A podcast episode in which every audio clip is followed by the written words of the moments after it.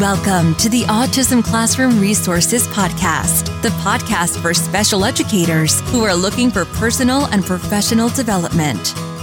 I'm your host, Doctor Christine Reeve. For more than twenty years, I've worn lots of hats in special education, but my real love is helping special educators like you. This podcast will give you tips and ways to implement research-based practices in a practical way in your classroom to make your job easier and more effective.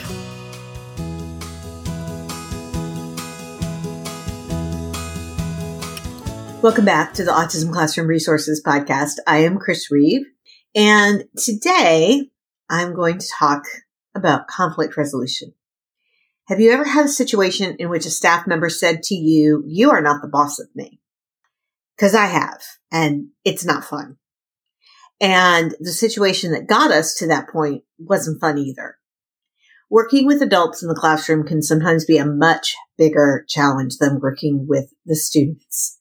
It's a complicated situation because you typically aren't in charge of the adults. You're not their boss. You didn't hire them, but you are typically evaluated on how well you work with them and how well your classroom team carries out its job. So in last week's episode, one fifty-six, I talked about strategies to use to put in place to build teams and build collaboration in the classroom.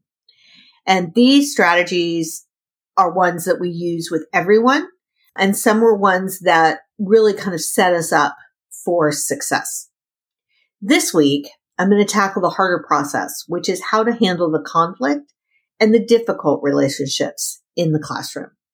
It's not a particularly fun topic for an episode, but I know that there are many of you that are struggling with this situation. I hear it from folks in the academy. I hear it from folks on social media. And I know well enough from working in so many classrooms over the years how difficult it is. Classrooms are very tough situations for leading a team or being on a team because you don't get to pick them. I've been in situations where teachers wanted me in their classrooms and situations where they wanted me anywhere but in their classrooms. I've had that happen with paraprofessionals. I've had it happen with administrators. I've also run a program for students with severe behavior and worked with staff who were sometimes my right hand and other times not so much.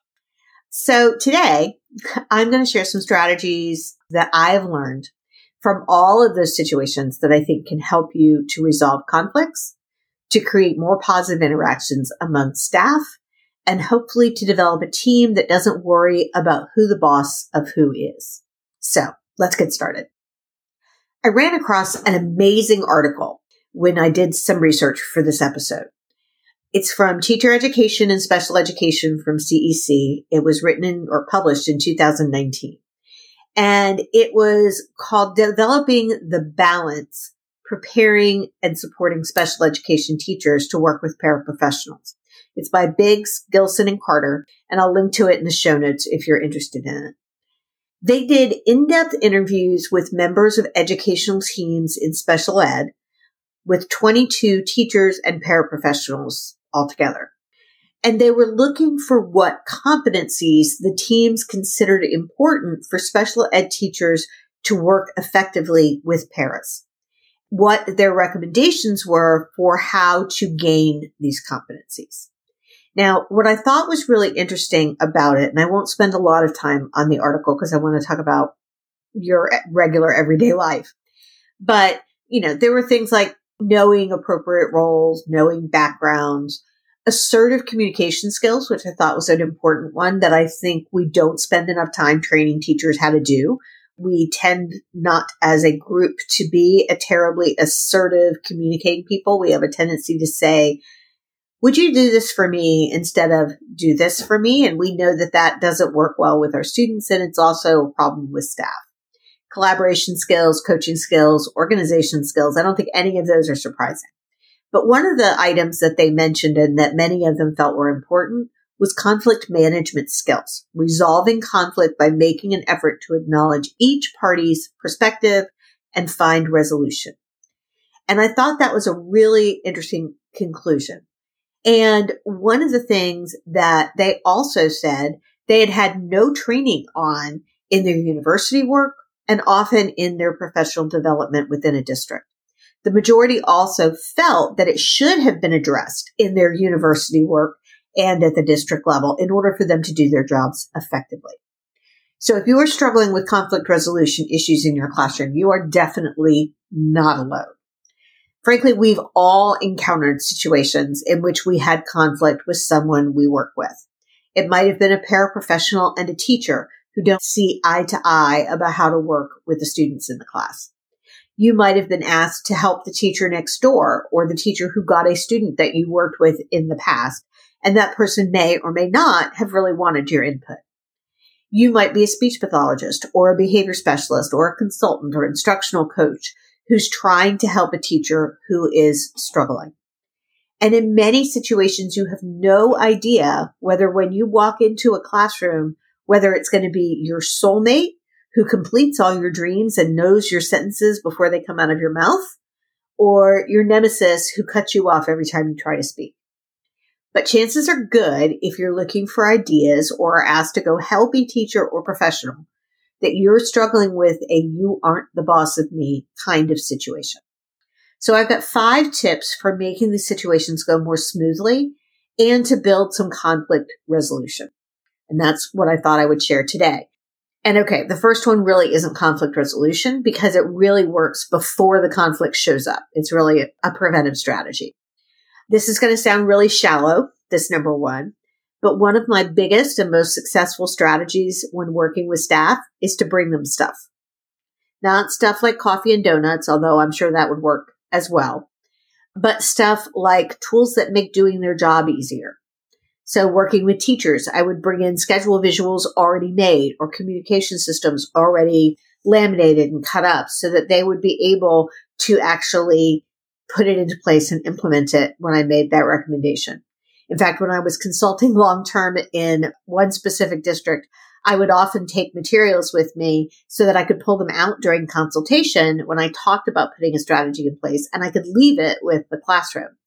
And we started calling my purse the Mary Poppins bag because A, it is as big as Mary Poppins bag, but also because I would often produce a lanyard of redirection visuals in one classroom and a P E C S book in another and a token board in another, all out of the same bag to address the issues that we were having. And being able to give them the tools to do what I was asking them to do made a big difference in helping them to take a giant step to actually making those changes and being accepting of it. I want you to think about this too, in the way that we recommend that when you work with students, we recommend that you pair yourselves with reinforcers, which basically means you build a relationship with them.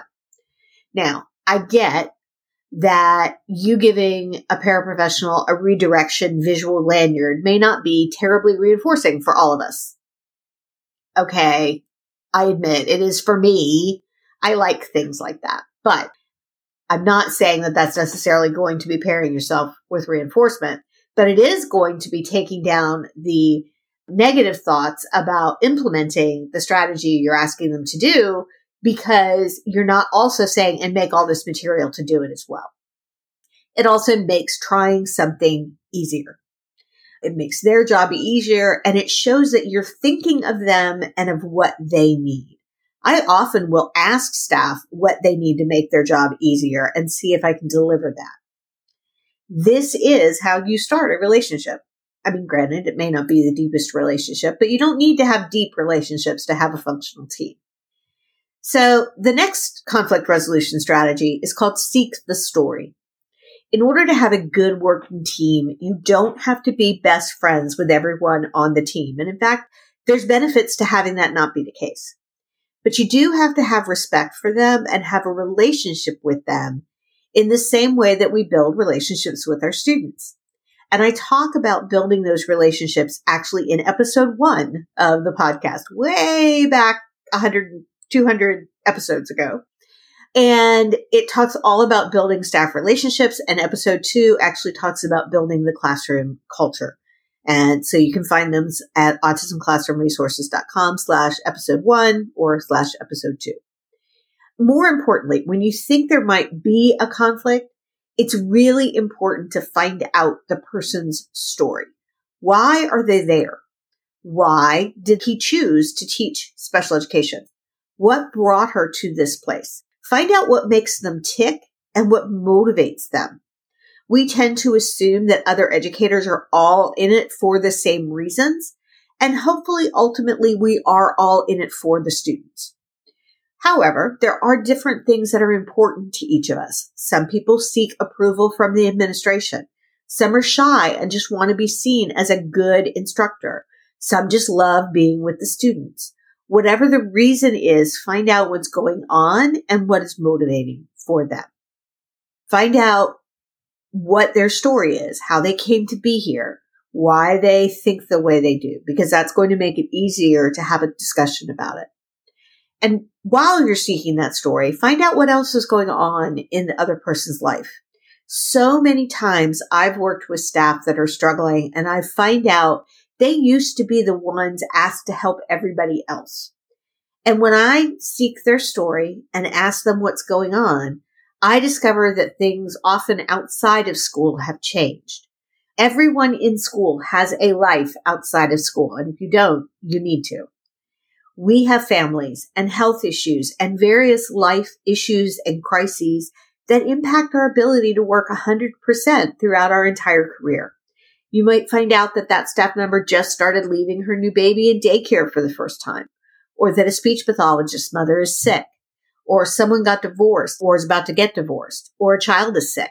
There's so many different things that could be going on that have nothing to do with you and the classroom, that it's really important to find out what's going on in the whole person's life, because that's going to help understand why they're doing the things that they're doing. Don't assume, even if you work with that person every day, that you know everything they're going through. So seek the story. Number three is to set them up for easy success. I do that in part by bringing the materials that they need along with me. But another is really one of the best pieces of advice that I ever got when I did my practicum and my internship in psychology way back in the dark ages. And one of my faculty members told me to make my first suggestion to a client or their family be something that they could do easily and get a positive result right out of the starting gate, essentially to give them a quick win. Come up with something that the teacher can do quickly and see an immediate change in the student's behavior or the running of the classroom. If it's a paraprofessional, think of something that they can do really fast to see a change in behavior. Now, granted, not everything they need to do is going to be quick or easy, and maybe the things that you've prioritized as being most important are not the quickest or the easiest. But if you want to get someone to buy into the bigger tasks, getting some immediate reinforcement through success because of something you suggested they did builds behavioral momentum. Sorry, I'm a behavior analyst at heart. Essentially what I'm saying is it gives them that immediate reinforcement, and it makes it more likely they're going to come back for more and they're going to keep going. It helps them see the possibilities, and it helps them to invest in things that are going to take longer to make see a difference. Number four is to seek the good that you can see and lead with it. Now, I know that in some situations, you may be so fed up with a staff member or somebody on your team that you can't see anything good that they are doing. But trust me, if you work really, really hard at it and maybe ask somebody else for input and make a big effort, there is something that they are doing that is good. Share those positive things that you see. No matter how small they are, point them out. Show them that you are seeing things that they are doing well. Otherwise, it becomes demoralizing. Even things that may seem like a given to you is actually something that you should point out as a positive. When I ran an autism program, we had a consultant who came to evaluate our program. And one of the things he started his feedback to the group was that we had built a program that clearly all of the staff really cared about the kids. And at the time, I thought to myself, oh my heavens, that is the only positive thing he can think to start with. Oh, we're, we're like in really big trouble. We are not doing as well as I thought we were. However, in the twenty years since then, I have been in a lot of classrooms, a lot of classrooms. And I will tell you that what he said was actually a very big compliment and not something that should be taken for granted. It's huge. I've been in places where I can't say that to people as a positive, where I can't say they really care about the kids. So if that's something that you see, is even if it's a paraprofessional who is providing too much support to a student and you know that they're doing it because they really care about the kid, that's a positive.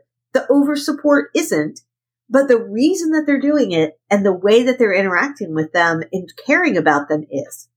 Caring about the students is huge. And it's also something that you can build on to build some common ground, to build skills.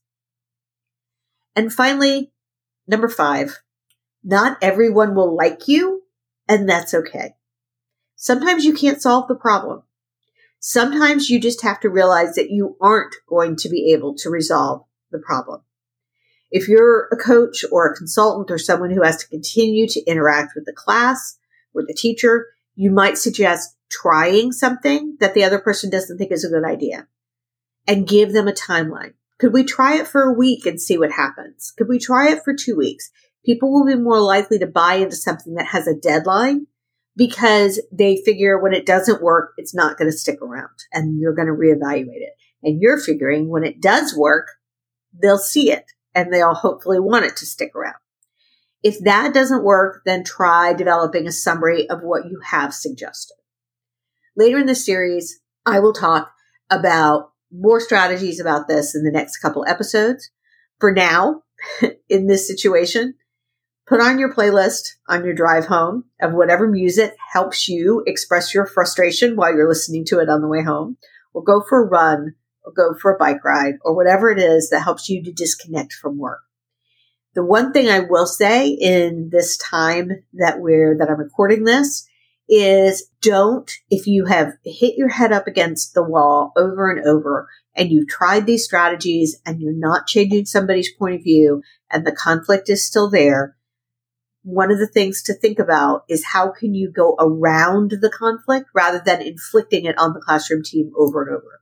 Maybe it's moving that person's responsibilities. Maybe it's giving them a different student.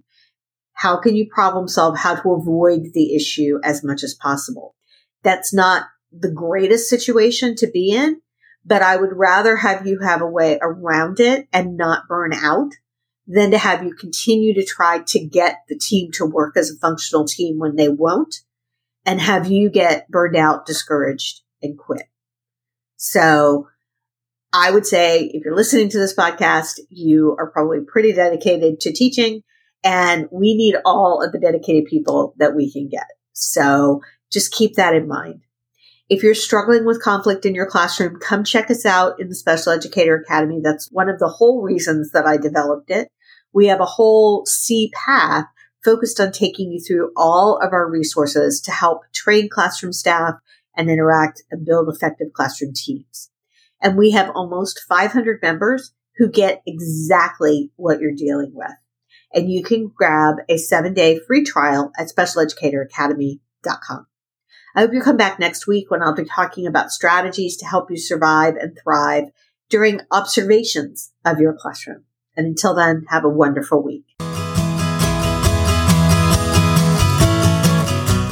Thanks so much for listening to today's episode of the Autism Classroom Resources Podcast.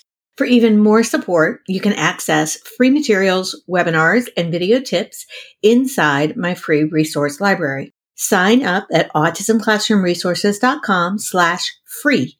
That's F R E E, or click the link in the show notes to join the free library today. I'll catch you again next week.